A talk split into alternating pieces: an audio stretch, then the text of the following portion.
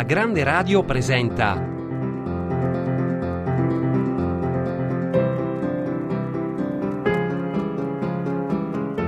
Verso la Repubblica.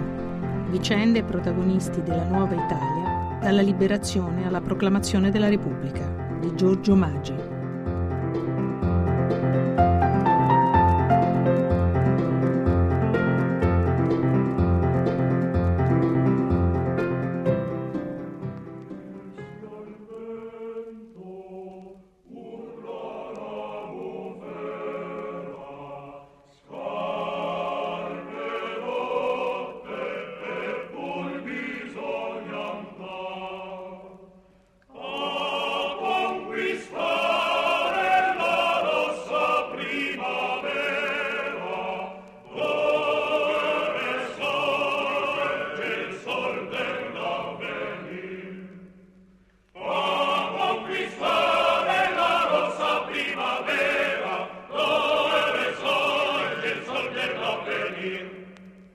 Fischia il vento è il canto partigiano considerato come il vero e proprio inno della resistenza, la cui musica riprende la celebre melodia di una canzone d'amore russa, Katiuscia.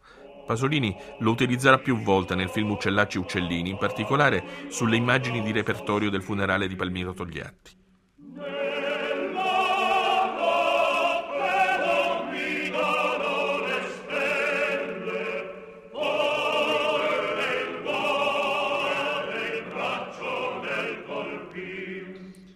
20 mesi di lotta partigiana stanno per concludersi in una nazione ormai allo stremo.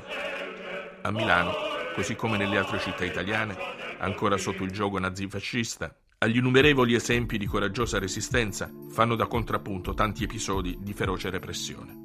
Nell'aprile del 45 è ormai chiaro che le truppe tedesche stanno attraversando un momento di grave crisi, tanto che il maresciallo Alexander lancia un proclama alle sue truppe in cui le incita alla battaglia conclusiva. Soldati, marinai ed aviatori delle forze alleate del settore del Mediterraneo. La vittoria finale è molto vicina. Le forze terrestri del nemico sono ora molto scosse ed occorre soltanto un colpo formidabile per metterle fuori combattimento per sempre. Il momento è venuto per noi di scendere in campo e sferrare l'ultimo attacco che metterà fine alla guerra in Europa. Voi sapete ciò che i nostri camerati in Occidente ed in Oriente stanno compiendo sui campi di battaglia. È ora la nostra volta di sostenere una parte decisiva. Non sarà una passeggiata, che una belva, anche mortalmente ferita, può ancora essere pericolosa. Voi dovete essere pronti per una dura ed aspra lotta, ma alla fine è certa. Non v'è il più piccolo dubbio in proposito. Voi che avete vinto tante battaglie, che avete con tanto ardore combattuto, vi avviate a vincere anche quest'ultima. Avanti, dunque, nella lotta, con fiducia, fede e determinazione di giungere alla fine. Avanti, con l'aiuto di Dio. E buona fortuna a tutti.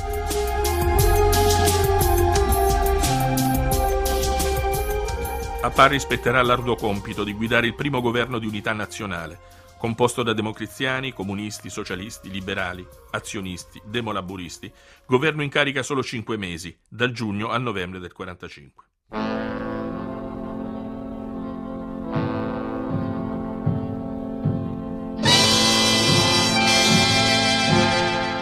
A Milano il segnale dell'insurrezione viene dato dal Comitato di Liberazione Nazionale Alta Italia nella mattina del 25, ma solo il giorno dopo è a inizio lo sciopero generale culminato con l'occupazione delle fabbriche.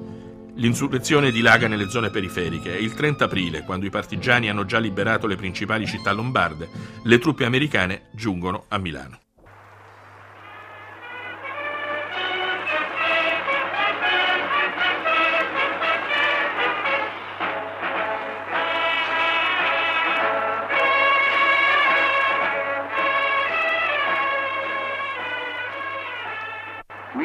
Radio Milano liberata.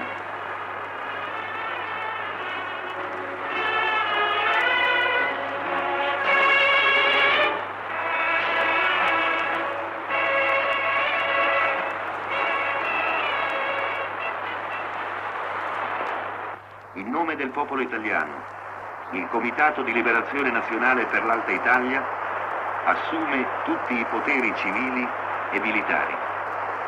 Proclama lo stato di eccezione in tutto il territorio di sua competenza. Tutti i corpi armati fascisti sono disciolti.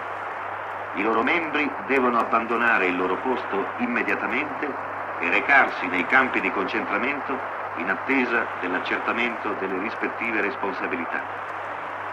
Tutti gli appartenenti alle forze armate tedesche sono dichiarati prigionieri di guerra. Sono istituiti i tribunali di guerra. Essi siedono in permanenza e le loro sentenze sono emanate in nome del popolo italiano ed eseguite immediatamente.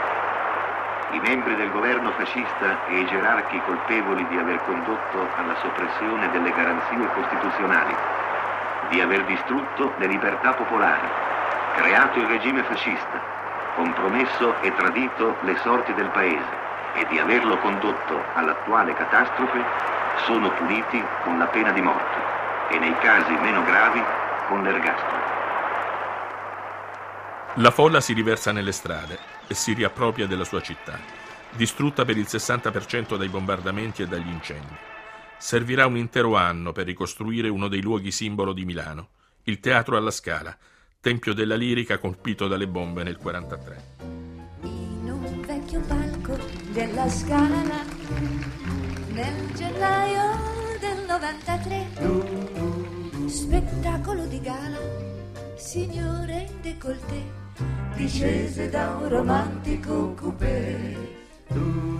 Quanta e quanta gente nella sala c'è tutta Milano in gran soirée. Per ascoltar Tamagno la Bellincioni stagno in un vecchio palco della Scala. L'11 maggio del 46 a dirigere il concerto inaugurale per la riapertura della Scala è Arturo Toscanini, tornato in Italia dopo 11 anni di esilio. Nell'attesa, la musica vive nelle chiassose sale da ballo, dove tra boogie boogie, jazz e canzoni nostrane si incontrano i soldati americani, quelli che allegri vanno a spasso per Milan, nati dalla penna di Tata Giacobetti con la musica di Gorni Kramer.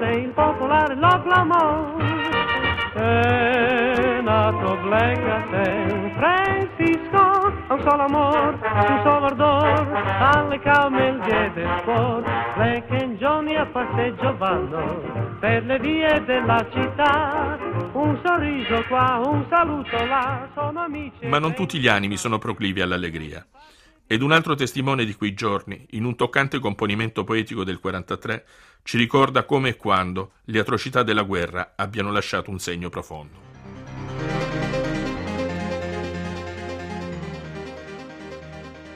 Invano cerchi tra la polvere. Povera mano. La città è morta. È morta. Si è udito l'ultimo rombo sul cuore del naviglio e l'usignolo è caduto dall'antenna alta sul convento dove cantava prima del tramonto. Non scavate pozzi nei cortili. I vivi non hanno più sete.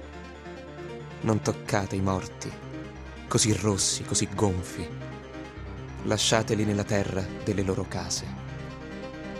La città è morta. È morta.